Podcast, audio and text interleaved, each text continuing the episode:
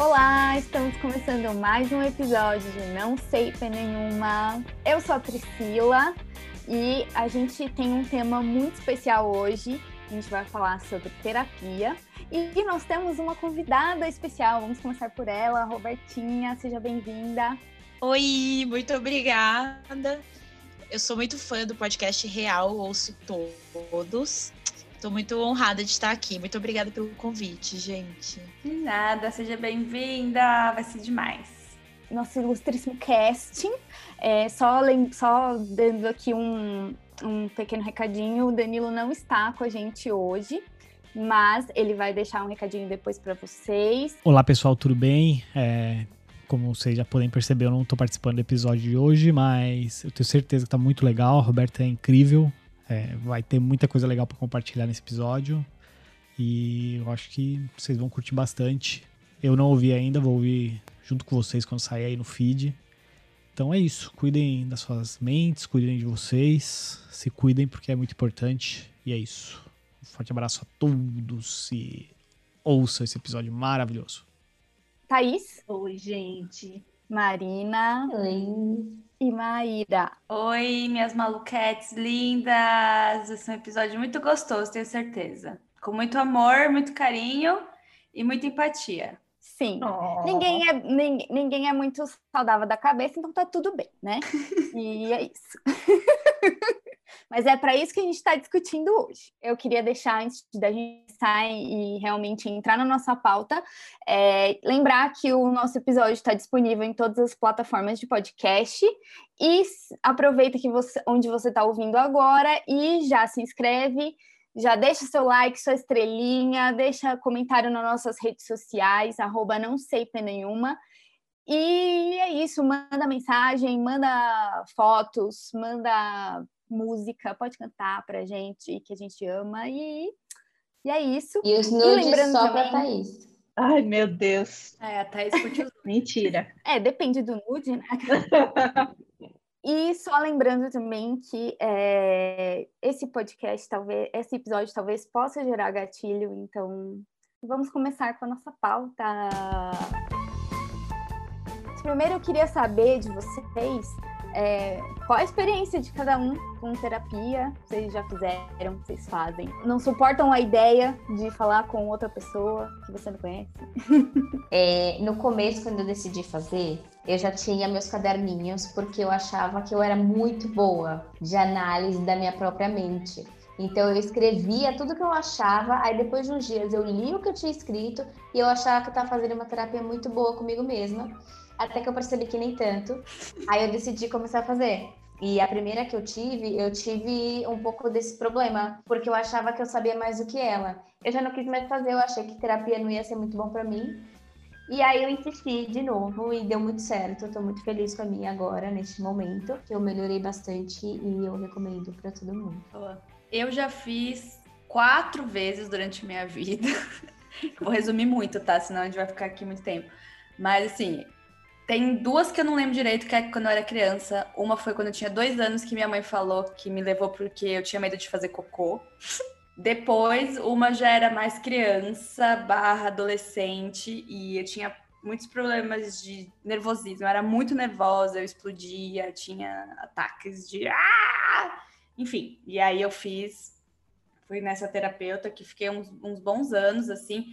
E eu lembro que é, esses anos com ela foram os anos que meio que me direcionaram para minha para minha vida profissional, porque ela indicou teatro para eu fazer, para eu, enfim, extravasar ou entender meus sentimentos.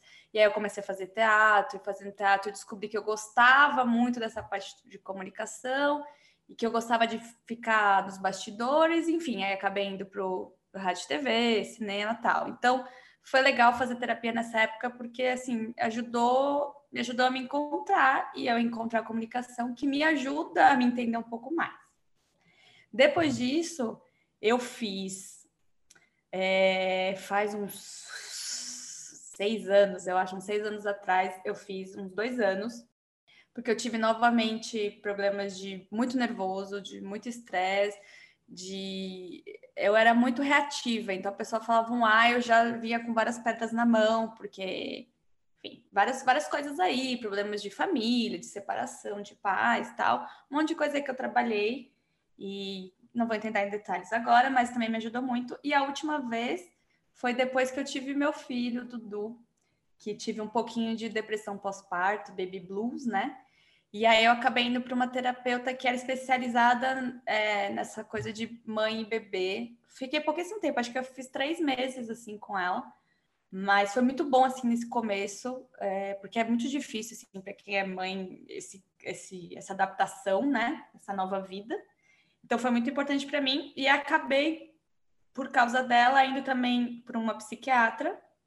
E tive que fazer um tratamento também com remédios por causa da depressão pós-parto. Fiz, acho que um ano e meio, né? Esse tratamento. E agora não, não estou mais nem em tratamento na psiquiatra e nem no psicólogo. Porém...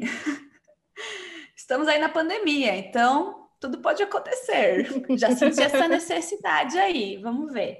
Mas essa foi a minha experiência, resumir um pouquinho. Quem então. não tá um pouco cagado da cabeça na pandemia, tem ah. alguma coisa que já tá errado. Vai pro psicólogo se você não está tá morto por dentro. Nada. Ai, você já morreu por dentro. Brasileira ainda, né, gente? ainda tem esse fator. Consegue. Ai, Jesus. Ah, eu posso, eu posso contar a minha trajetória. Sim, sim, por favor. Gente, assim, né? Muito legal. Vou começar pelo final. A minha psicóloga de hoje é a mesma que me atendia há 10 anos atrás. Por quê? Como que eu cheguei nisso, né? Enfim, eu, eu, eu passei por várias psicólogas, tipo a Maíra também, para várias fases da minha vida. É, minha mãe me levou quando eu era pré-adolescente, porque eu era ai, depressiva, enfim, né? Tipo, jovem emo, enfim.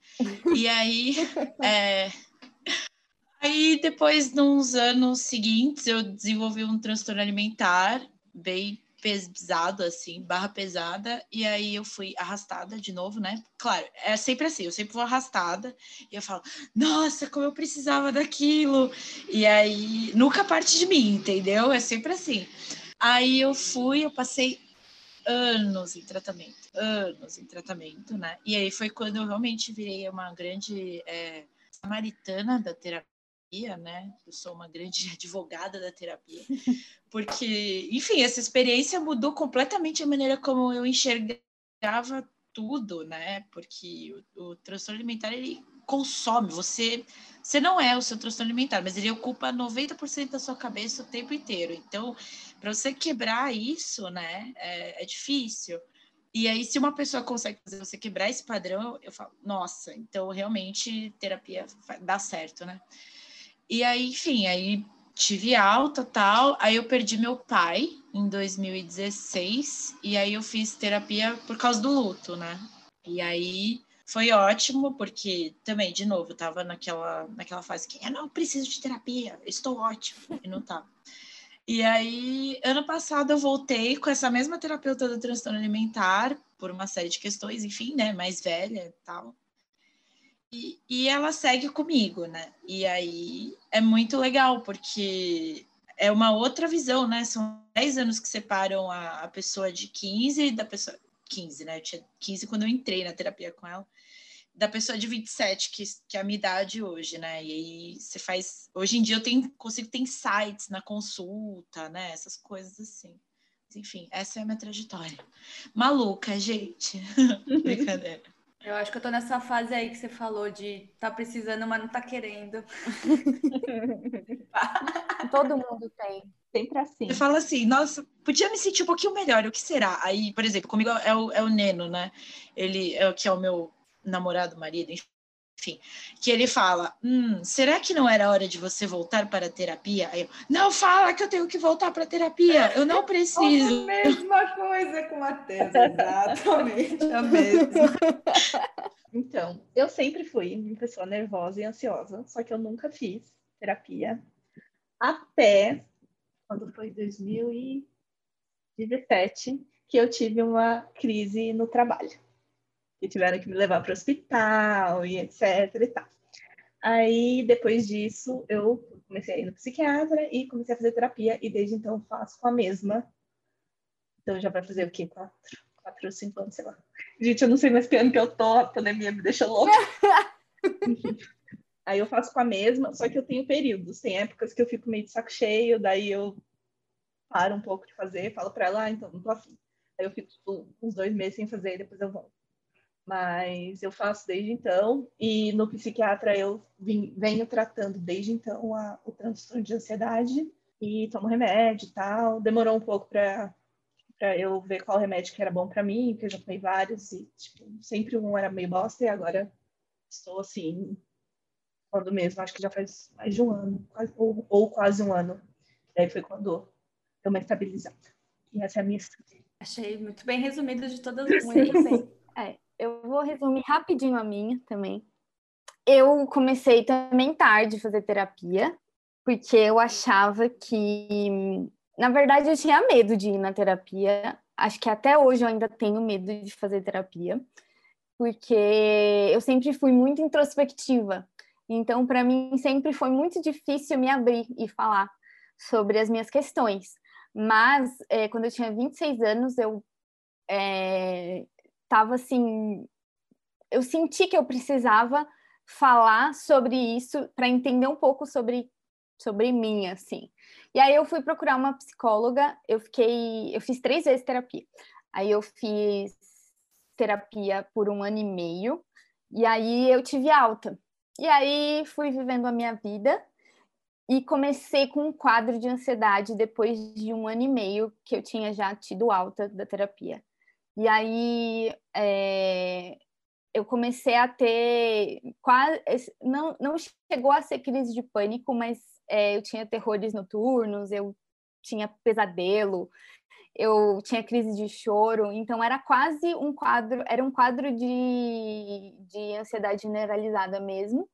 E, e aí eu voltei para terapia com essa mesma terapeuta, fiquei mais um ano tratando, e aí eu já, só que eu já não estava sentindo muito que estava muito bom assim para mim, e aí eu meio que saí. E fui tratar com um psiquiatra nessa mesma época. Tomei remédio e larguei tudo depois disso. Larguei tudo e fui viver minha vida. Isso foi em 2014. Mas você largou o remédio também? Larguei o remédio, larguei a terapia, larguei tudo. É, só que eu sempre tinha as mesmas crises. Eu tinha crises silenciosas. Então eu ficava, ia para o banheiro chorar no meio do trabalho, é, desabafava com algum amigo, ficava a noite acordada em pânico e fiquei nessa vida até este ano. e aí no começo do ano, no, no, final do ano passado, não, no final de 2019, é, eu estava tendo crises muito fortes de ansiedade generalizada e é, crise de pânico também. E aí eu falei, bom, acho que não vai dar para eu continuar e voltei para o psiquiatra, comecei a tomar remédio e voltei para uma para terapia, mas fui fazer com uma outra terapeuta e era aquela coisa que eu achava que eu não precisava. Aí na primeira sessão eu chorei a sessão. Desde então eu choro em toda sessão. Tem que usar muito hidratante, porque as lágrimas deixam o rosto ressecado, viu, gente? Fica a dica. É bom que você já tem horário para chorar. Então você já segura tudo Sim. que acontece na semana. É. Aí você fala, agora é hora da sessão, hora de chorar. Exatamente. E aí agora eu tô fazendo online, então eu choro na minha casa, aí eu deito na cama em posição fetal depois. Fico mais uns 10 minutos, levanto e falo, vamos encarar essa vida que você, entendeu? É isso. Aí faço uma sessão de coach comigo mesma. A gente vai chegar lá. Chegaremos. Bom, acho que todas. É, a Maíra ia comentar também um pouco sobre. Não, eu só ia processo. comentar que assim, eu fiz, eu tentei voltar para terapia durante a quarentena. Assim, a minha terapeuta que eu fiz, penúltima, sem ser a de mãe e bebê, eu gostava muito dela. Ela me fez muito, muito, muito, muito bem. Só que ela não tá mais atendendo. Ela atende, tá atendendo só tipo, dentro de hospitais tal, então ela não atende mais para público em geral. E aí eu falei, ah, vou ter que começar do zero, que é muito difícil. É bem mais difícil do que você continuar com uma que já conhece seu histórico, né? E aí eu pedi indicação, tanto que eu pedi indicação para todas as meninas aqui. Enfim, aí eu, em uma dessas indicações eu marquei online, né, na pandemia e fui. E eu odiei. Tipo, é mais ou menos o que a Marina sentiu em relação à primeira que ela fez, assim. Foi horrível, assim. Eu senti que a, que a profissional não me ouviu, não levou a sério o que eu falei. Ela meio que. Eu senti que ela falou assim: ah, você tá assim por causa da pandemia. Vai, sai, tem que sair um pouco, sai um pouquinho, no meio da pandemia. Ela não deixava eu falar e ela começava a falar da vida dela e de tipo o que, que ela estava fazendo para melhorar a pandemia. Então foi, foi horrível a sessão. Foi horrível, uhum. gente. Sério, foi horrível. Acho que ela te usou então, para fazer terapia. Não, eu só acho que ela não. Porque assim, ela foi uma indicação de uma amiga minha, que ela ama, que faz muito bem para ela. Uhum. Então eu acho que você tem que se encaixar com o terapeuta, porque querendo ou não, ela também é um ser humano, sabe? Então tudo conta nessa relação de terapia, sabe? E todos os psicólogos têm que ir no psicólogo. Terapia. Não, que é muito isso, assim, acho que o, o, psicólogo ele tem que dar aquilo que a pessoa precisa, né? E nem sempre o que eu preciso é igual que a Maíra precisa, igual que a Roberta precisa, igual que a Priscila, enfim. Uhum. Porque no final das contas, eu, por exemplo, eu preciso de alguém que me fale, tipo, ô Marina, vamos abrir, tipo, vamos abrir seu olho? Tipo, que, me, que fale comigo com uma posição assim de sem, sabe, tipo, ai, deixa eu pensar como que ela, uhum. ela vai gostar, porque se eu sentir que a pessoa tá com algum medo de alguma forma de falar comigo, eu já não, eu tendo a não ouvir muito bem o que a pessoa quer dizer. É, a gente conhece um pouquinho você, Marina, nesse podcast que a gente quer te enforcar às vezes. Entendeu? E aí eu ah, acho que é isso. Gente... Tem gente que quer. É. E eu acho que tem gente que não, que papo não vai reto. Por que, que alguém fale assim, tipo, meu, para de frescura, levanta e vai? Tem gente que não que vai ouvir isso, vai ficar extremamente. Vai falar, nossa, meu Deus, não acredito. E aí que não vai levantar mesmo, porque cada pessoa precisa de um, de um estímulo. Acho que é essa palavra que eu estava querendo achar, acho que é isso.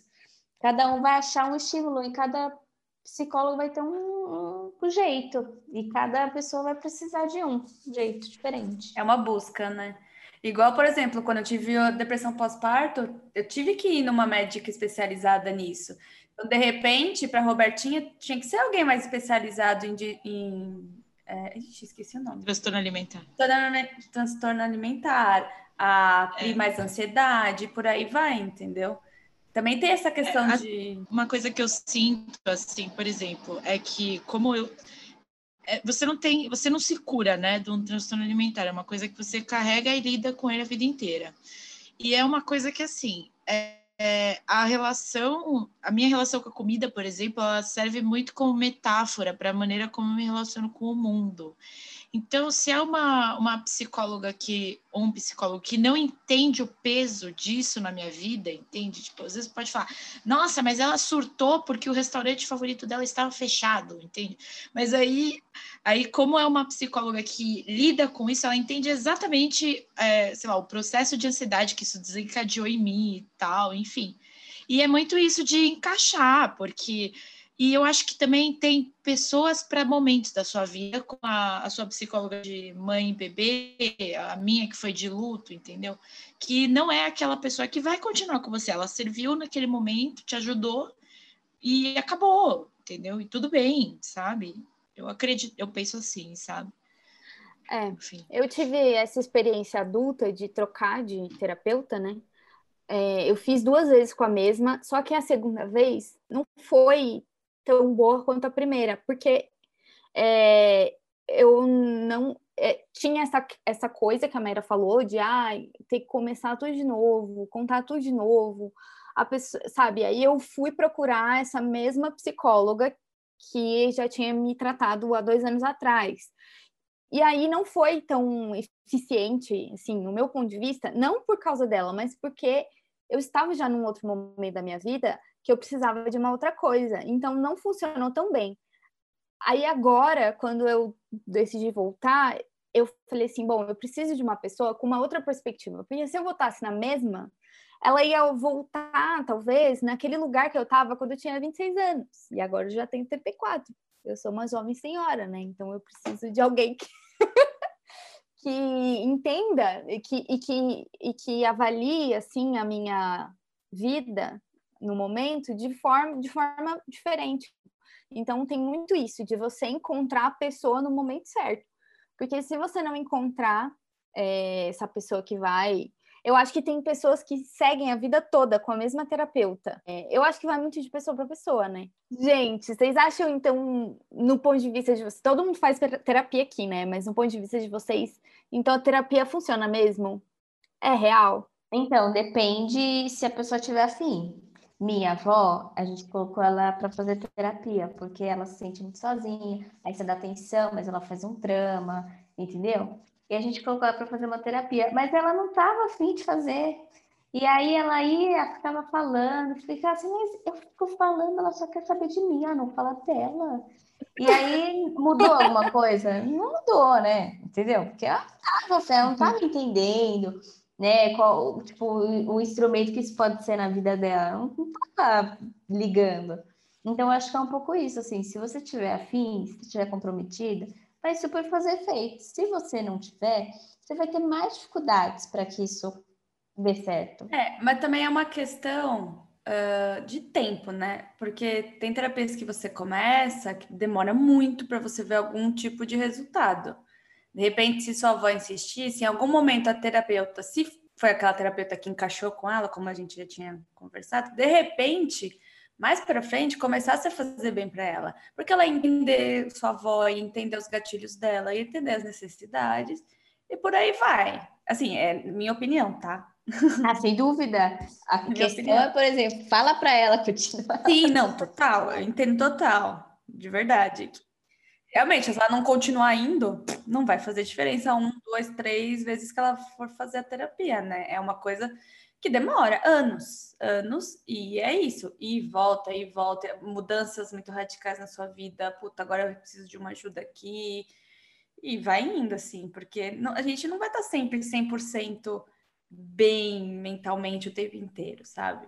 Uhum. E também tem, eu também acho que também tem aquelas terapias é, que você faz além da terapia, por exemplo, yoga para mim fez muito bem, muito bem. Quando eu pratiquei é, quando eu pratiquei por um ano, um ano e meio, assim, toda semana.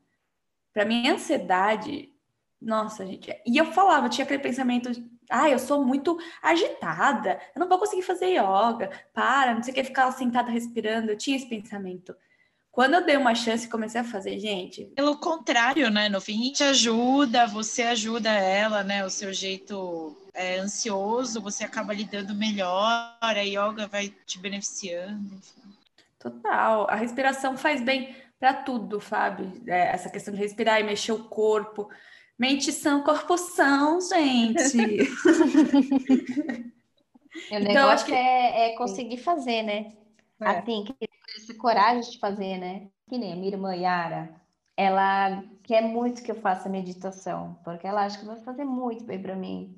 Eu não consigo, eu fico irritada, por exemplo, ah, tem que não, ah, tem que respirar, tem que esvaziar a sua mente. Não dá, eu não consigo, não dá. Então, por exemplo. Mas é, é exatamente o mesmo pensamento que eu tinha em yoga, Nunca ia dar pra mim. Você já tentou? Exemplo, nunca diga nunca. Nunca diga nunca. Não, é, pode ser, pode ser, nunca tentei. Mas eu não consigo ah, tentar. tem que tentar, eu né? Não consigo tentar. Toda vez que tanto, hoje eu tive um dia meio bosta. Aí, peguei meu violão, falei, vou tocar, fazer muito tempo que eu não tocava, falei, vou tocar. Ok. Toquei bem? Não. Fiquei meio triste que eu não consegui tocar Fiquei um pouco. Mas esse processo de eu tentar, tipo, de eu ficar ouvindo violãozinho, de eu tentar, sabe? Já me, me deu um ânimo que eu fiquei o dia inteiro buscando ter. Então, às vezes, acho que é um pouco também isso, né? Isso é uma, um bom. Encontrar a sua terapia, né? Uma coisa. É, é, não só a terapia de conversar com, com um psicólogo, mas o que Sim. te faz bem, né? Uma coisa que te faça bem no dia a dia. Que aí, no meu caso, pode ser a yoga, no seu caso, pode ser a música, no caso da Tá, pode ser ler, pode ser ver uma série, no caso da Pri, pode ser desenhar, e por aí vai, né? Enfim. Sim. É, eu acho que existem coisas que me ajudam mesmo, porque nesse momento, a terapia, para mim, ela não é um lugar ainda confortável nunca foi a terapia de fato, de ir lá sentar e falar. É, eu tenho muita dificuldade, assim, eu fico ansiosa por causa da terapia. E eu já tive uma sessão de terapia falando que eu estava ansiosa por causa da terapia. Então, vocês imaginam o nível de ansiedade da pessoa.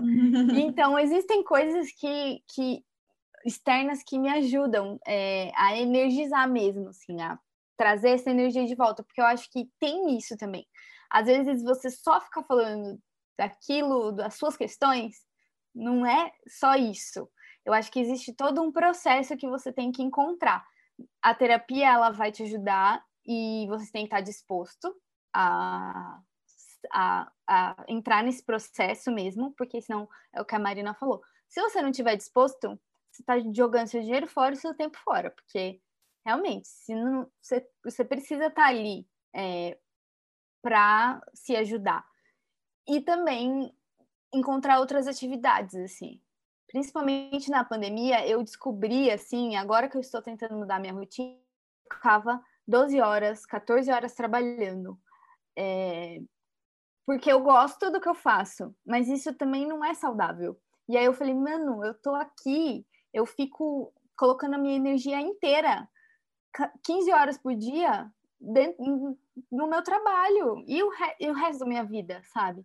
Então, a terapia está me ajudando a ver isso, é, a dividir as minha, a minha energia com outras coisas, porque é muito difícil às vezes. Eu vou dizer sinceramente que esse podcast, desde que a gente começou a gravar, foi uma das coisas que me ajudou na pandemia. Não é? É um momento que a uhum. gente senta com pessoas que a gente gosta, que a gente tem empatia conversa de, de mil coisas, assim, e isso fez muito bem, tirou um pouco a cabeça de daquele medo de, do futuro, de incertezas e tudo mais que estava no começo da pandemia, assim, acho que agora está um pouco melhor com a chegada da vacina, mas a gente estava desesperado, né? Só notícias ruins, só piorando e tal. E conversar com vocês me ajudou. Então, vocês foram uma terapia dessas que a, que a gente usa no dia a dia, assim, sabe? É, eu acho que, né, é, a gente não podia encontrar os amigos, a gente não pode ainda, né? Então, assim, é, é e, e assim, eu vejo o podcast como algo que tem para fazer mesmo, porque é, vocês, vocês, a gente é, é, amigo offline, né? Então, uma hora esgota online. É diferente de amigos que você conhece da internet, que a relação já era de internet, sempre foi e segue. Agora é difícil você transpor, né?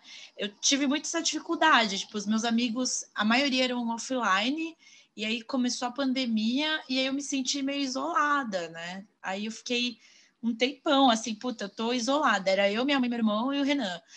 Eram minhas únicas pessoas, aí às vezes conversava com algum amigo outro. Aí eu voltei para um fandom que eu fazia parte quando eu era adolescente. Aí pronto, aí minha cabeça, putz, aí eu, aí eu voltei, assim, aí Twitter, aí eu fico consumindo 24 horas conteúdo velho, novo, tal, e eu, beleza, conheci gente, aí tá bom, aí tá tudo bem. Mas é isso, entende? Tipo, porque além de tudo a gente perdeu essa interação, né? Que é aquilo, a gente almoçava com umas pessoas, a gente encontrava uhum. outras pessoas no café, a gente Sim. via nossos amigos sempre, a gente passava raiva e vendo as pessoas que davam raiva na gente, porque agora é, é, é quase um bot que dá raiva, né? É. Você não vê, você tá xingando alguém, você fala, meu Deus, não, essa pessoa é uma mensagem, não é nem uma pessoa. Né? Nossa, tipo, sua cara de cu, cadê sua cara de cu? É. Aí você falou assim, meu Deus! Ia falar um palavrão aqui, né? Que eu sou desbocada. Acabei de falar pode cura. Falar, pode falar, pode, pode falar. O nome do podcast é tem porra, então tá tudo bem. Porra não é. censurado, porra né, não é. gente? Ah. porque o mundo é muito cabeça fechada. Pra mim, porra não é palavrão. Já falei isso. É, é levemente. Levemente palavrão. Não é, gente, porra da vida. Por causa da porra, tudo nasceu. É, tá Nossa. Tá a lógica, Maíra, se foi um pouco sofista agora, mas a gente deixa passar. Tá é a bom, mesma amiga? coisa de falar que caralho também não é palavrão, né? Porque é tipo a mesma coisa. Tudo bem. E vocês, vocês já sofreram ou já tiveram tipo preconceitos assim com a terapia? É, e também a gente entra na questão psiquiatra, que algumas de nós já tratamos. Eu já tratei com remédio, algumas também já trataram com remédio. É, qual é a opinião de vocês? O que, que vocês acham? Tem histórias? Me contem. Me contem. Quando eu era adolescente, eu tinha algumas amigas e eu lembro que eu estava falando com uma delas e ela falou assim para mim, Marina, eu acho que você tinha que buscar uma terapia. E eu fiquei assim, ofendidíssima. Eu falei, o quê? Achando que eu preciso tratar alguma coisa, querida? Não tenho problema nenhum. O problema é você. Fiquei, mentira, não falei nada disso, mas eu, eu pensei. E, e assim, nossa, não preciso fazer terapia, não preciso que ninguém me fale qual que é o meu problema. Eu já sei os meus problemas, eu só não sei solucionar, é verdade, mas eu já sabia os meus problemas. E eu lembro que então, eu tinha esse, esse preconceito de fazer, de tipo, de ir atrás e falar assim, não, tá bom, realmente. Eu acho que eu preciso de alguém que me ajude a organizar as minhas ideias. Eu não fui no psiquiatra porque na minha cabeça é, eu pensei, se eu for, ele vai me dar um remédio. E eu não quero um remédio. Gente, eu, eu tinha muito medo de tomar remédio. É, hoje, minha vida é baseada em. Tomo remédio para tudo, até para o cabelo. Enfim, mas eu, depois, depois eu vou contar a minha história. Eu quero ouvir de vocês, porque depois eu vou contar. Eu também tive, eu acho que é o mesmo sentimento da Má. Eu acho que, é, pelo menos das, das pessoas que eu conheço, que tiveram que ir no psiquiatra, a primeiro, primeiro baque é tipo, vou ter que tomar remédio. A ideia de você tomar remédio parece que você tá em outro nível, assim. Ah, então eu tô num nível muito, sou muito louca, ou eu sou muito fraca, ou isso tudo passa pela nossa cabeça, sabe? A gente achar que tomar remédio é algum sinal de fraqueza, ou, enfim, de uma coisa negativa. Vulnerabilidade, né? É, Exatamente. Ou que você tá, tá louco mesmo, que você tem um transtorno bizarro. O que você tem, você não consegue controlar. Porque a partir do momento que você toma um remédio, você não consegue se controlar. Você precisa de um remédio para te controlar. Uhum. Então, é um processo. Quando você para para pensar, eu conversei isso muito com a minha psiquiatra. Gente, a gente não toma remédio para dores? Tipo, você não consegue uhum. controlar uma dor, você não consegue controlar um câncer, você não consegue controlar uma doença. E o que a gente tem, assim, é, óbvio, tem vários tipos de doenças mentais é, e vários tipos de remédio, mas tudo isso é um desequilíbrio químico, gente. Uhum. Não é uma coisa controlável, muitas das coisas que realmente precisam de remédio. Então, por que ter vergonha e por que ter medo? Entendeu? Uhum pô, ah, então vou fazer um tratamento, beleza, comecei a fazer um tratamento, aí eu comecei, ah, fiquei bem, aí a psiquiatra falou, então vamos começar a tirar o remédio. Começou a tirar o remédio, porque você tem que desmamar, gente, nunca, pelo amor de Deus, nunca parem de tomar um remédio psiquiátrico sem recomendação médica. Nunca façam isso. Não tirem. Eu não fiz isso e foi horrível. É horrível. Eu já, eu, é, foi a pior coisa. Eu não fiz, mas eu já, já tive outras pessoas que fizeram. É a pior coisa, porque você vai surtar. Gente, é química. Química no cérebro. Não façam, tá? É, enfim, e aí eu comecei a desmamar, né? Que, que é como ela falava, né? Vamos desmamar do remédio. E eu comecei a ficar ruim, comecei a piorar. E eu, foi muito difícil para mim pensar, pô, mas agora que eu tô melhorando, tá tirando e eu tô ficando pior, então eu vou ficar tomando remédio para sempre, sabe? Então também teve esse pensamento, também teve esse processo. Então eu voltei a tomar doses maiores, enfim. No final das contas, é, hoje em dia eu não tô tomando mais. É, o contínuo tem às vezes um remédio quando eu tô tendo alguma crise muito forte ou sentir que tem uma crise, eu tomo, né? Com recomendações médicas, mas o contínuo eu já parei. Mas se um dia eu precisar voltar, tá tudo bem, eu já tô muito em paz com, com isso, assim. Mas eu entendo que é um processo. É um processo real, assim. E você entender que, tipo, pô, eu não vou tirar, vou tomar pro resto da vida. Tudo bem. Gente, quem tem diabetes toma remédio pro resto da vida. Uhum. Tudo bem, não tem nada de errado com isso, entendeu? Nada, zero. Mas eu entendo o pensamento de quem tem medo de começar, ou quem não confia e tudo mais. É, é estigmatizado, né? É assim, você falar, putz, ai, toma um remédio. Até assim, sei lá, por exemplo, vai, quando você é diagnosticado com diabetes e você é novo, né? Eu, eu estudei com uma menina que era, tinha diabetes tipo 1 e ela tinha que tomar insulina quando a gente era criança. E aí era aquela coisa assim. E é engraçado porque a gente arrasta esses comportamentos para a vida adulta. E um deles é justamente esse, né? Do, do remédio psiquiátrico Só que é como você falou, é um desequilíbrio químico, né? Não tem como você controlar. E, e, assim, eu particularmente nunca sofri preconceito, não, não que eu saiba, né? Não que talvez falassem nas minhas costas, por fazer terapia. Agora, alerta de gatilho, alerta de gatilho, alerta de gatilho. O que eu senti, o que eu sofri foi em relação ao meu transtorno alimentar, entendeu? Que é foi uma condição muito difícil de passar na minha adolescência, porque a vida inteira eu fui uma criança gorda, eu fui uma adolescente gorda, e aí foi um quando eu entrei nesse nessa espiral e assim foi bem tenso e foi uma coisa porque assim você não enxerga a, a mudança no seu corpo tipo eu tenho transtorno de dismorfia de imagem não sei se é esse o nome até hoje eu não me enxergo como eu sou entendeu e, e assim, você não enxerga e as pessoas comentam, e as pessoas comentam, e aí você tá emagrecendo muito, e aí tá todo mundo enchendo seu saco, e, e aí descobrem, e aí espalham na escola, e, e aí, por exemplo, mais um alerta de gatilho. Eu tinha bulimia, e aí você sendo bulimia, você, bulímica, você nunca é anoréxica, porque você não para de comer, entendeu? Então você não é nem corajosa o suficiente para isso. E aí as, as, as próprias meninas, assim, da comunidade da internet, dessa, desse ambiente horrível, entende? E aí foi essa foi a, a, pressão que eu senti. Agora, em relação a fazer terapia, não, mas é porque também eu acho que eu sou muito colérica em relação a isso, sabe? Eu não abro para discussão, nunca abri, entendeu? Tipo, estou fazendo terapia, estou uhum. me tratando e e assim, é uma coisa que eu, eu empurro todo mundo que lida com, que convive comigo, eu empurro para terapia. A única pessoa que não foi foi minha mãe, porque ela é teimosa, entende? Assim, meu irmão, entendeu? Meu pai quando meu pai morreu, meu irmão tinha 16 anos, eu falei: "Cara, vai para terapia, vai para terapia, nem pensa". Entendeu? Só vai. Depois você vê se vai ser bom para você ou não. Uhum.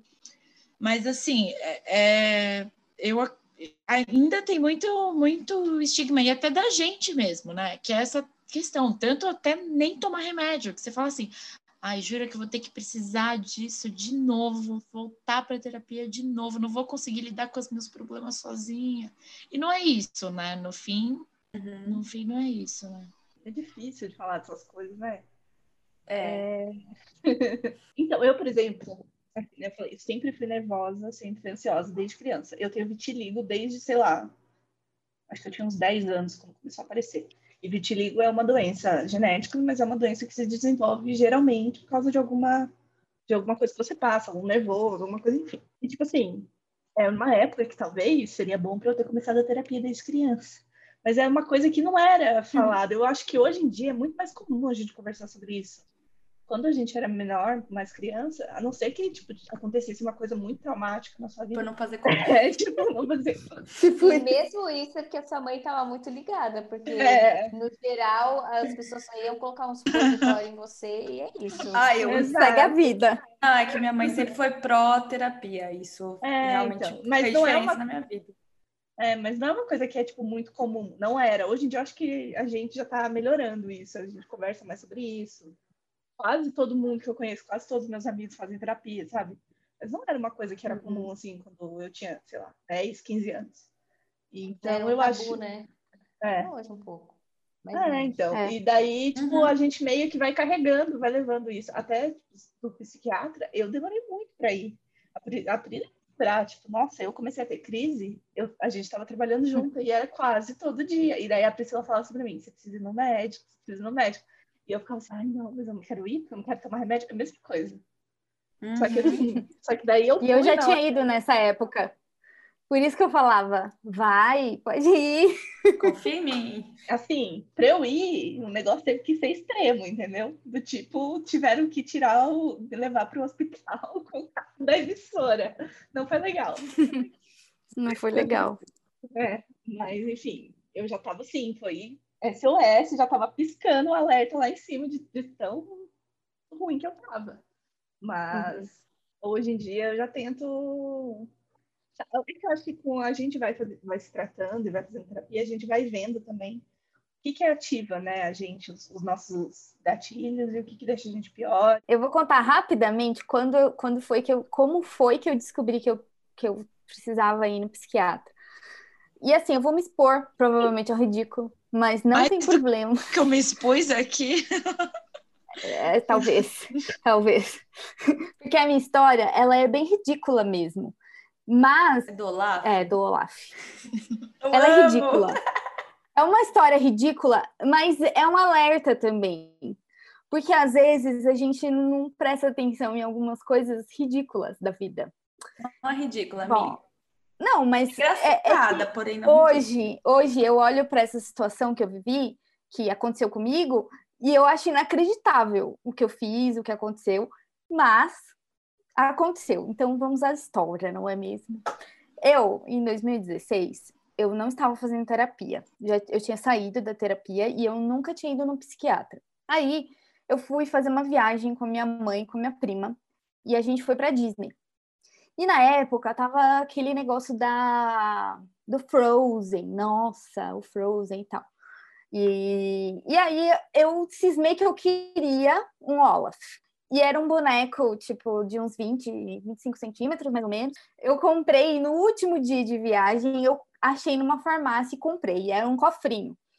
E aí chegamos no hotel tal, e a gente ia embora no dia seguinte, então a gente fechou tudo, fechou as malas, fechou tudo, colocou, é, a gente deixou só a roupa de ir embora mesmo, para fora, assim, da mala, e fechamos com o, com o, com o cadeado, as malas, tudo, e a gente estava todas no mesmo, no mesmo quarto, beleza.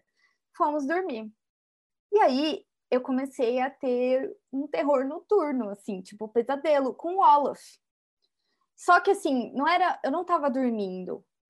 Eu estava acordada, tendo uma crise de pânico, pensando que o Olaf era uma criatura mágica e que ia fazer mal para mim e para minha família. O boneco que eu tinha acabado de comprar. Eu falei que, que era bizarro, mas enfim. E aí eu não Sem conseguia julgamento. Manda ver. não, sem julgamento. Não, se julgar também, gente, foi, foi, um, foi uma coisa que me fez acordar, porque eu não tava bem. Foi algo que Hum. fez eu ver que eu não tava bem. Justo. E aí, eu não conseguia dormir. Eu, tipo, entrei em pânico. Eu falei assim, eu preciso jogar esse boneco fora. Eu entrei numa crise que eu falei assim, eu preciso jogar esse boneco fora. E assim, as minhas crises de pânico, elas sempre eram relacionadas a coisas meio sobrenaturais. É, até o começo do ano passado, até do... É, e, e era sempre assim, eu achava que tinha uma força sobrenatural que ia me fazer fazer as coisas. É, então eu tinha muitas crises de pânico por causa disso. E essa foi a primeira, assim. Aí o que, que eu fiz? Era quatro horas da manhã, eu levantei, coloquei todas as malas, porque eu não sabia em qual, mala, qual mala tava o Olaf. Coloquei todas dentro do banheiro, abri todas as malas de madrugada, pe- achei o Olaf dentro da segunda mala, sei lá, saí da, do, do quarto do hotel e era aqueles, aqueles hotéis que, tipo, você saía do quarto, você saía no, na, no, do lado de fora. E tava muito frio, tava menos 5 graus, sei lá. Fui até o corredor, no final do corredor, e joguei o Olaf no lixo. E voltei e dormi. Aí eu acordei 8 horas da manhã, fui tomar banho e pensei, o que, que eu fiz? Porque, tipo assim, eu me dei conta da bizarrice que eu tinha feito, de quão louco isso era.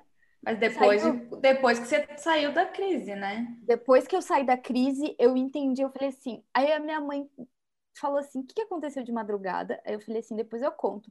Saí da- do quarto de novo, falei assim: será que o Olaf tá lá ainda? o Olaf estava lá, gente. O Olaf ainda estava no lixo, eu peguei ele de volta do lixo. Aí a minha mãe ficou olhando assim, sem entender nada. Ela falou assim: o que que aconteceu? Eu falei: não questiona, depois eu te conto. E aí foi que eu entendi que eu precisava de tratamento, que aquilo não, que aquilo era algo além do que do normal. E aí eu decidi que eu precisava ir no psiquiatra. E a minha mãe foi comigo, graças a Deus. Maravilhosa. E, enfim, é, é uma história meio ridícula e bizarra, sim, mas acho que se não tivesse acontecido tudo isso, esse coisa tão bizarra, talvez eu não tivesse ido. Talvez eu não tivesse olhado para mim e pensado, eu não tô bem, tem alguma coisa errada comigo.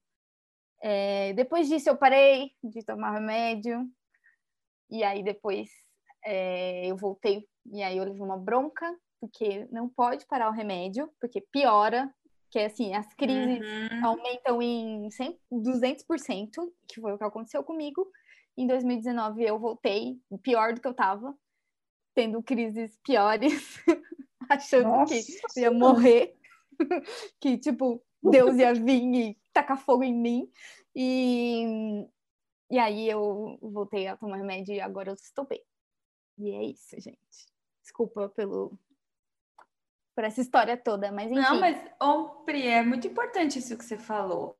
E eu acho que o que eu observei, principalmente nessa história, é, é a questão de, tipo, quando a gente tá numa crise, não tem como a gente. Não, não é não controlável. é racional e não é racional. Não é. A questão é, você não consegue racionalizar quando você tá naquela situação. E Tipo, muitas é pessoas tão que real. Tem, sim, e muitas pessoas que não têm, nunca tiveram, não entendem. Elas Uhum. acham que, tipo, falar pra você, Uhum. calma, respira, vai adiantar. Sim, Dependendo É. do nível que você tá, do controle que você tem sobre você, ah, realmente, às vezes respirar ajuda.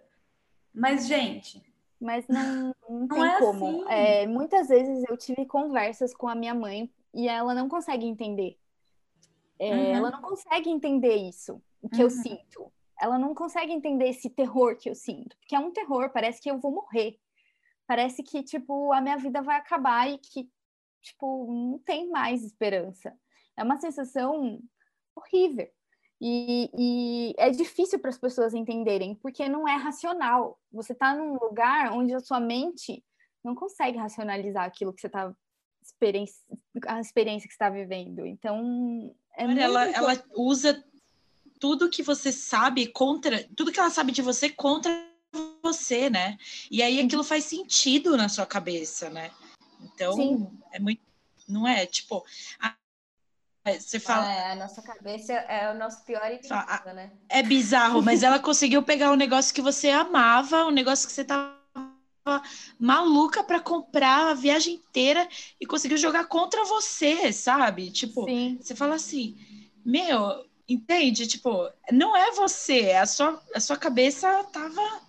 E faz sentido para você aquilo, entende? Você tá enxergando. No momento da crise, é, você tá seguindo tudo aquilo. Você acha que você vai morrer, você acha que você vai bater o carro no, no poste, porque eu acho que eu não dormi o suficiente, então eu acho que eu vou bater o carro. E você vai com aquele pensamento, né? E, uhum. enfim. E quanto mais eu te você entendo, eu- alimenta, mais no fundo do poço você vai se vendo. Hum. Quanto, tipo, era isso que acontecia. Eu ficava num estado tão de irracionalidade que, assim, eu via os piores cenários na minha vida. Parecia que, tipo assim, sei lá, ia passar fome, ia morar na rua. É, mas é o que a Rô falou. Parece que pega tudo que você não gosta em você e potencializa em mil por cento. Então, tipo, Uhum. ah, sou insegura. Aí você começa numa crise, aí você pensa, eu sou burra, eu sou feia, eu sou uma idiota. Se eu morrer agora, ninguém vai sentir falta de mim porque eu não faço nada certo. Então, todos esses pensamentos ruins são potencializados em mil. E quanto mais você pensa, mais, exatamente o que você falou. É uma espiral. Vai piorando, vai piorando, vai piorando, vai piorando. E às vezes alguém tenta em meio, você acaba atacando a pessoa, e aí você se sente culpada. E tem, eu falo muito que eu tenho é, ressaca moral depois que eu tenho uma crise. Porque você se sente muito mal, é, por exemplo, quando você não tem uma crise, sei lá, sozinha, é diferente. É, são crises diferentes, mas ter uma pessoa junto, a- você acaba, sei lá, atacando a pessoa, gritando, ou falando coisas que você não sente, mas você fala, tipo, coisas muito É que você pesadas. fica, você fica com vergonha, né, de estar tendo, Exato. eu acho, um pouco. Eu né? me sinto, eu tenho uma culpa, e aí essa culpa começa a me corroer, e aí vem outra crise por causa disso. Porque, ah, eu sou culpada porque eu sou uma pessoa ruim, porque eu maltrato os outros. Então é um negócio sem fim. Então, se você não se tratar, não dá um basta nisso com remédio, com terapia, só vai piorar, só vai piorar. E você vai afastar as pessoas que você gosta que não entendem, nesse caso, o que você está passando. E, enfim, eu acho que terapia é muito importante por isso, até porque muitas vezes na terapia, é, você pergunta, eu fazia isso pelo menos para psiquiatra, para terapeuta, como eu explico para as pessoas que não têm isso, como lidar comigo? Isso era importante para mim. Então, teve algumas terapeutas que, tipo, me, me ajudaram nesses mecanismos. Ó, explica assim, explica assado, fala assim, fala assado. Porque é importante também, também faz parte da nossa cura ter, as, ter pessoas do nosso lado que entendam, mesmo que elas não tenham, né? Porque ter uma pessoa do seu lado que não entende, que não ajuda, vai piorar a situação, né? Porque eu acho que todo mundo que tem ansiedade, que tem depressão, que tem transtornos é, psiquiátricos, precisa de um, precisa de pessoas também, sabe? Precisa de apoio, de uma rede de apoio. Eu acho que isso é muito importante, ter uma rede de apoio. E a família tá aí, né? Amigos estão aí para isso. Então, eu acho que é legal também é, pessoas que não têm. Se você ama uma pessoa que tem um transtorno, vai vai tentar entender, sabe? Ou perguntar o que, que eu posso fazer por você quando você tá assim, quando a pessoa tá bem, tá? Vocês conversam quando a pessoa tá bem. É, não na quando crise, a pessoa tá tá? mal, não conversa. Não manda ficar calma, senão, ó. Nossa, a pior coisa é fica calma. Para com isso. Mano, eu não quero ficar calma. Eu quero Não chorar. levem pro pessoal, entendeu, gente? Me lembrou quando eu- a gente foi para, a gente viajou e a gente, a gente tinha que pegar um elevador. E até então eu só não gostava quando o elevador pifava, mas eu achava que eu só tinha um leve medo, né? E aí era aquele elevador micro, e aí entrou tipo eu, meu pai, minha mãe, minhas duas irmãs, mais meu cunhado, mais uma amiga dos meus pais, mais a minha sobrinha. E Que era aquele elevador minúsculo. Então ele não Nossa, é- que elevador é esse? É um bom dia. Então ele não era tão Não, micro ele era assim. bem micro, a gente ficou super apertado e obviamente ele não subiu e pifou com a gente lá dentro. Ah, E aí eu comecei a ter um negócio e pra mim assim, a gente não tinha nem saído, não tinha nem chegado no primeiro andar, entendeu? Porque não tava muito pesado o elevador, não, né, não deu. E eu lembro que pra mim eu falei assim, gente, eu vou morrer.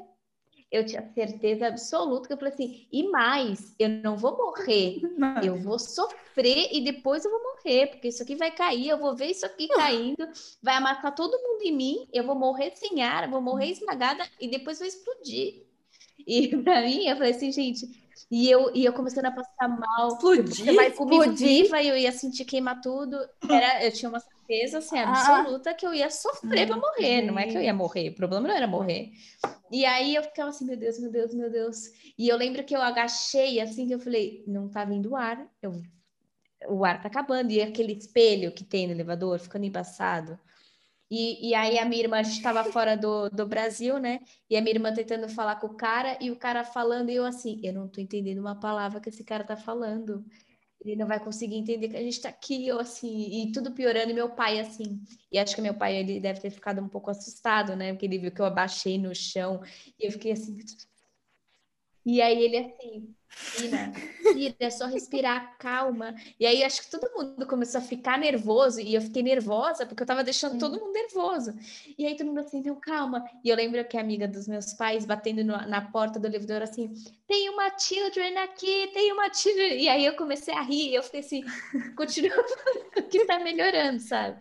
E eu falei, gente, e essa e esse misto assim, essa essa sensação do tipo, pô, não tinha nem chegado, não, não tinha dado tempo de subir o elevador. Ia, o máximo que ia acontecer era dar um solavanco, assim, sabe? Mas aí a mente entra num- numa realidade que é só dela. E que faz tudo. Você até enxerga, né? É, Você explodindo, tudo caindo, É. todo mundo em você. É tipo um filme mesmo, né? Você tá vendo aquilo, né? É, Eu posso só voltar numa. é Que eu, eu dividi um caso, né, comigo, que é assim. Eu amo dirigir, eu amo carro, mas, cara, é uma coisa que eu entro muito nessa espiral do vou morrer, vou bater tal, né? E aí, uma vez que eu ia pegar a estrada sozinha, a primeira vez que eu fui pegar a estrada sozinha, eu fiquei, putz, será que meu freio está bom? Será que meu freio está bom? Aí eu falei, não, eu acho que é só pira minha, né?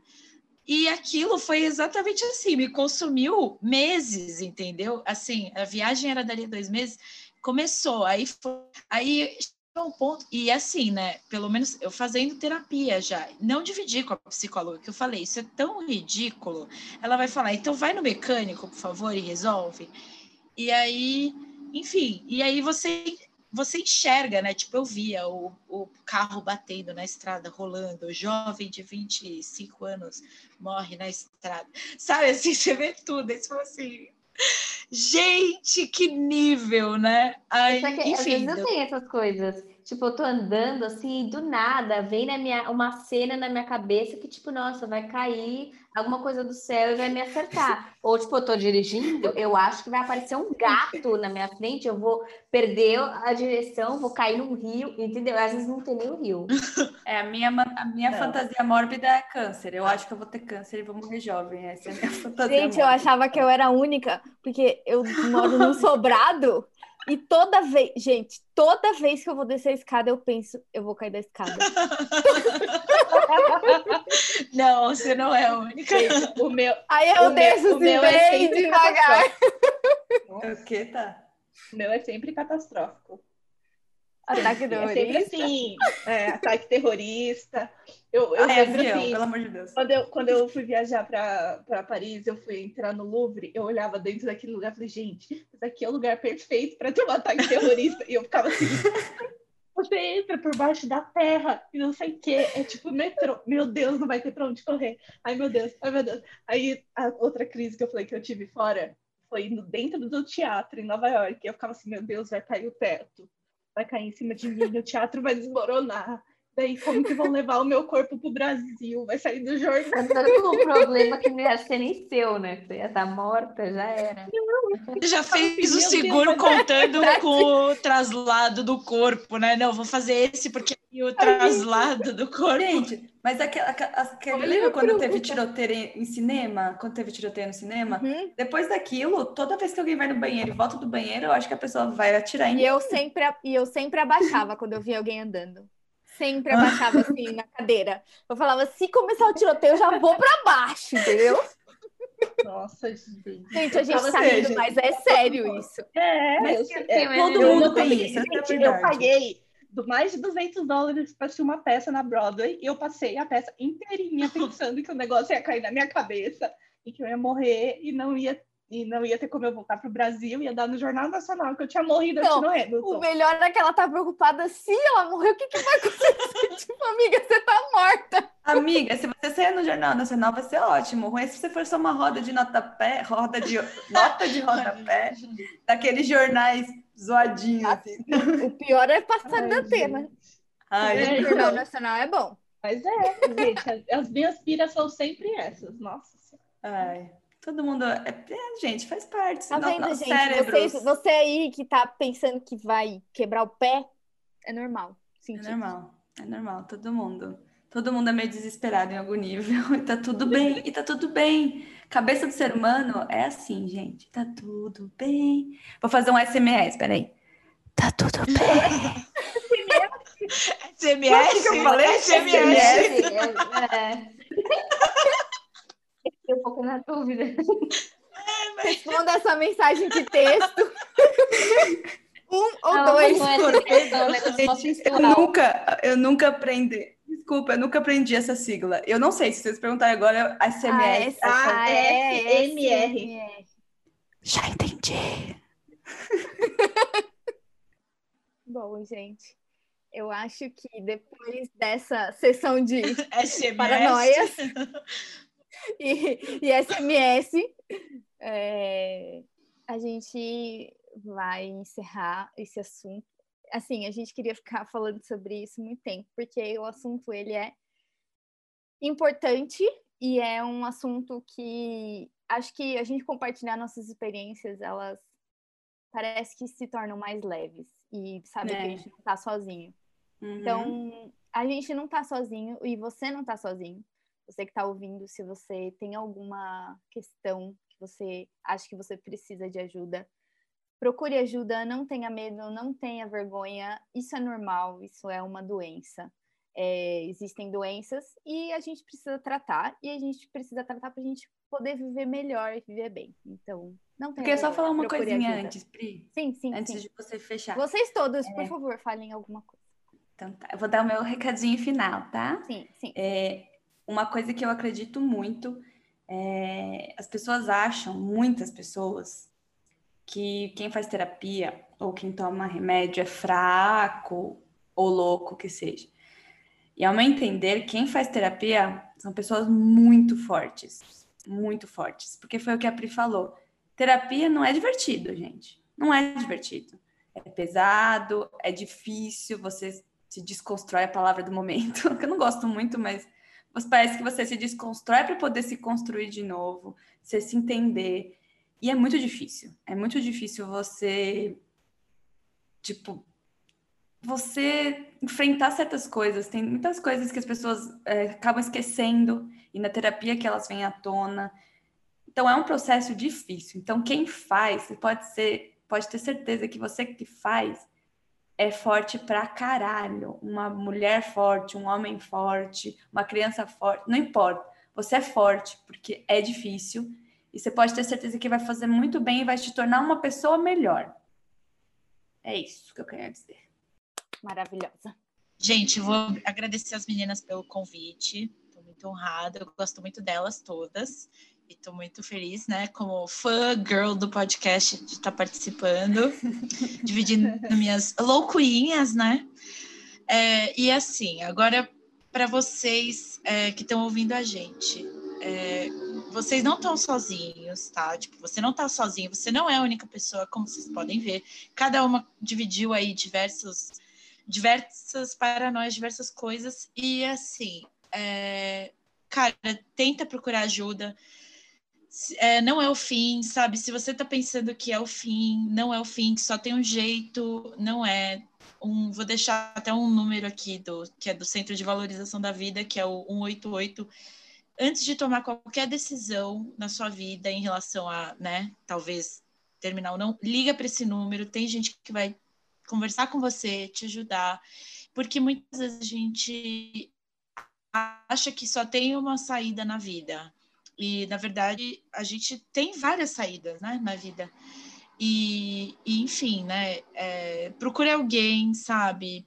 Que seja um amigo para te escutar. É, se você não pode fazer terapia, procure alguém para. Divide, sabe? Divide. Porque dividir é, é, é, é importante para sair de você, para você entender o processo que está acontecendo com você, que é errado. E é isso, gente. De perto ninguém é normal, né? Então Uhum, perfeita essa frase. e obrigada, meninas, né? Sim.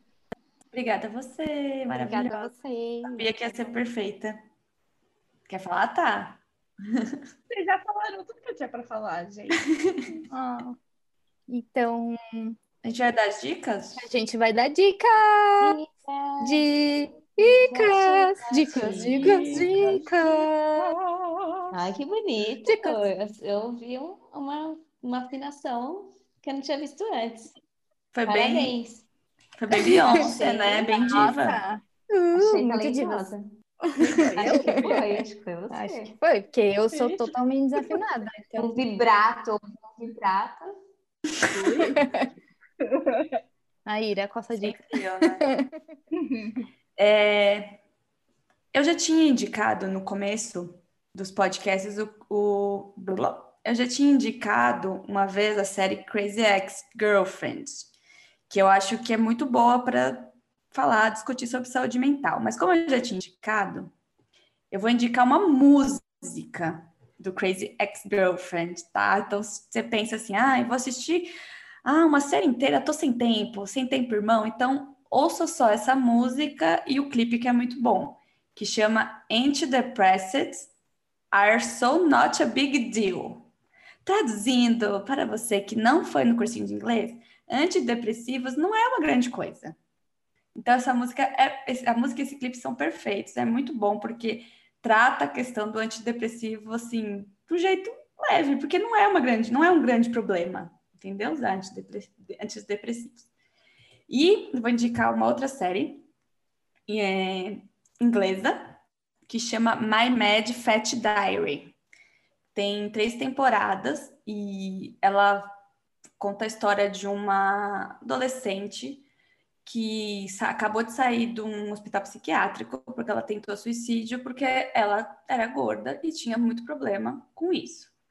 Só que assim, não é uma série hiper pesada, sabe? Ela tem momentos muito pesados, com gatilhos e tudo mais, mas ela é uma série muito sincera, sabe? E tem e a relação dela com o psicólogo dela é muito legal.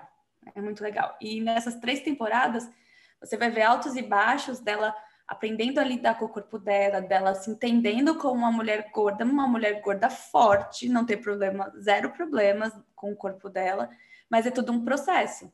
Tanto que, tipo, a melhor amiga dela é aquela melhor amiga que é perfeita, é magra, é linda, é popular, sabe?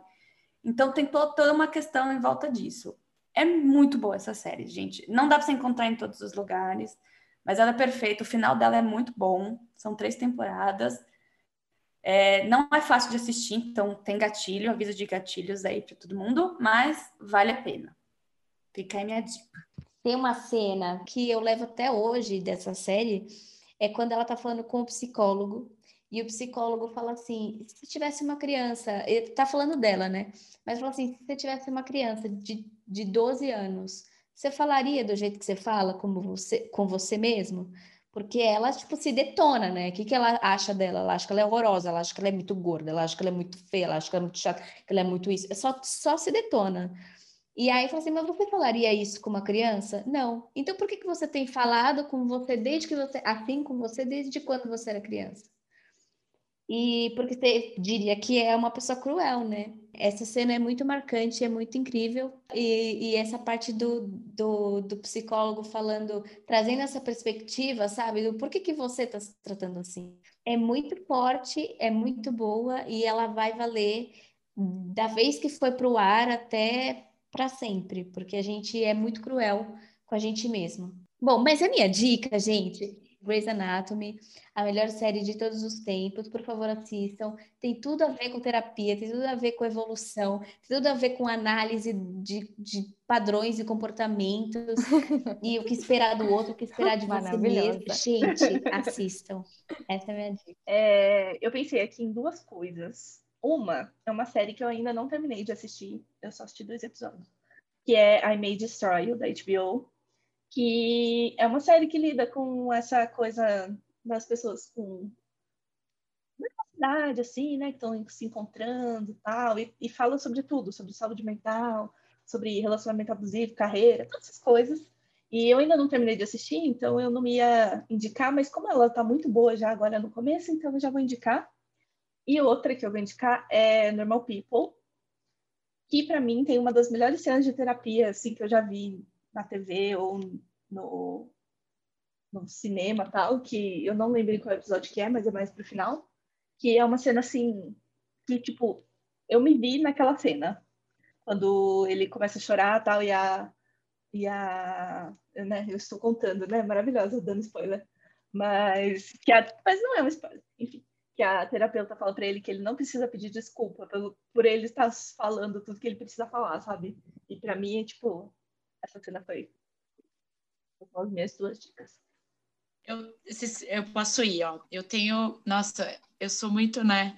Eu não consigo. Eu sou libriano, eu não consigo escolher uma coisa. Posso indicar três? Pode. ó, a primeira indicação que eu vou dar é um livro chamado O Mito da Beleza, da Naomi Wolf, né? Naomi Wolf, que é um livro que traz um panorama histórico de tipo como a, a beleza foi mudando e como a gente está sendo escravizado pela beleza, entende? Tipo, desde sempre e, e como isso dita todas as nossas relações e, e consumo, né? Como isso é mercantilizado. Aí, outra dica que eu quero dar é um perfil no Instagram que é da Nutri Fernanda Yamamura, que é uma uma Nutri que ela é Nutri de alimentação intuitiva, então ela vai contra todas as blogueiras fitness, tudo que se fala sobre é, dieta na internet, ela é o oposto, ela é uma ótima pessoa para seguir e dar unfollow em todas as pessoas que você segue, tipo, grandes blogueiras que fazem grandes publis de grandes marcas, enfim. E aí uma série que não, é, não tem relação tem relação com terapia, mas não tem relação com transtorno alimentar, né? Que é Sex Education do Netflix, que é uma série que tem a psicóloga, né, num papel de terapeuta é, mais sexual e eu acho incrível como as relações os alunos e como cada pessoa tem sua questão e como isso é abordado na série com tanta delicadeza, sabe? E eu acho, eu achei que foi um jeito muito eu sou, cria de Skins, né? Que é uma série adolescente inglesa da minha geração. E aí, e assim, eu assisti essas. E eu adoro Skins, eu achei muito crua quando eu assisti. Eu achei que era muito isso, porque eles retratam muito, né? O que é, não é aquela coisa perfeita e tal, high school. E eu acho que Sex Education é meio que um skins dessa geração com essa pitada de falar de sexualidade, sabe? E, enfim, né? É muito legal, é muito educativa, inclusive para adultos. E, enfim, Boa. essas são as minhas dicas. Boa. É, eu vou dar as minhas, minhas dicas. É, a primeira dica é um podcast, um outro podcast que chama Esquizofrenóias, que é um podcast sobre, sobre saúde mental e desmistificação des, da, de, de, das doenças, assim. Então, é, eles ficam falando, cada episódio é um tema, uma doença, e eles falam com pessoas que têm a doença explicam como é, é viver com essa doença, que são os tratamentos, o que, que você sente. Então, é, eu escutei alguns episódios e eu gostei muito porque alguns eu me relacionei, e outros eu entendi algumas coisas e, e é muito legal para você aprender um pouco sobre saúde mental, que às vezes é um estigma, ainda é um estigma, então podem ouvir lá, muito legal esse podcast. E eu estou assistindo uma série da Apple TV que chama Servant, que tem a ver com saúde mental também. E é um pouco relacionado também com a minha história, né? do Olaf, talvez, tem um tom sobrenatural, mas ela é mais sobre, sobre como, como traumas pod, e como experiências que você teve podem gerar é, umas coisas loucas na sua cabeça e como você pode chegar a extremos e a limites que você nunca imaginou e que é a sua mente que está te levando.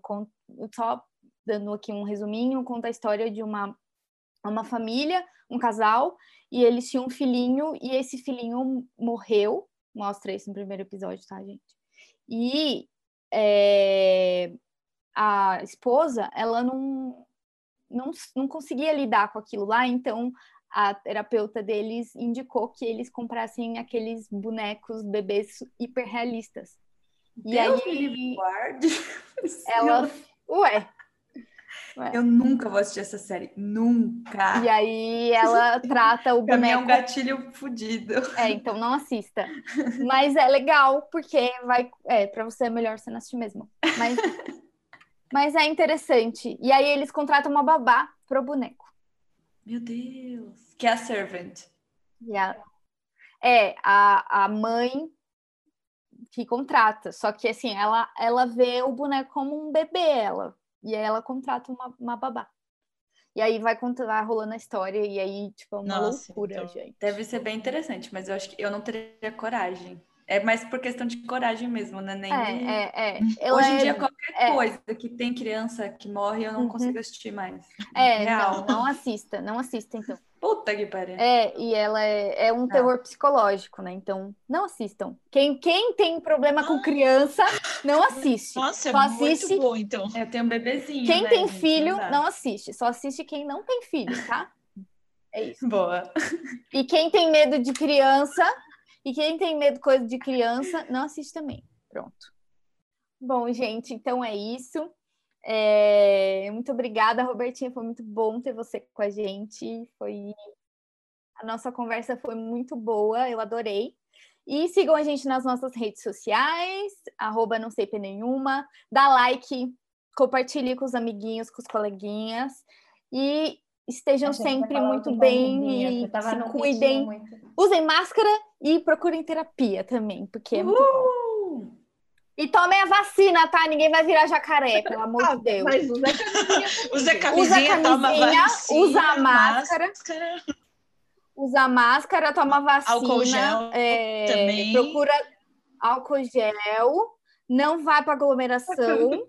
Não e... votem no Bolsonaro. Não votem no Bolsonaro 2022. É... Ai, Jesus. E Procurem um terapeuta se você precisar e um psiquiatra se você precisar. Não tenham medo. E é isso. Beijo. Muito obrigada. Beijo. Beijo. Até o próximo Vou terminar com. SMS. Tchau, tchau, tchau, meus... Eu tô maluco. Eu tô maluco. Crazy. Crazy. Não sei como que é essa música da Anitta. I'm there. É isso aí que você falou. Crazy. Agora... Crazy.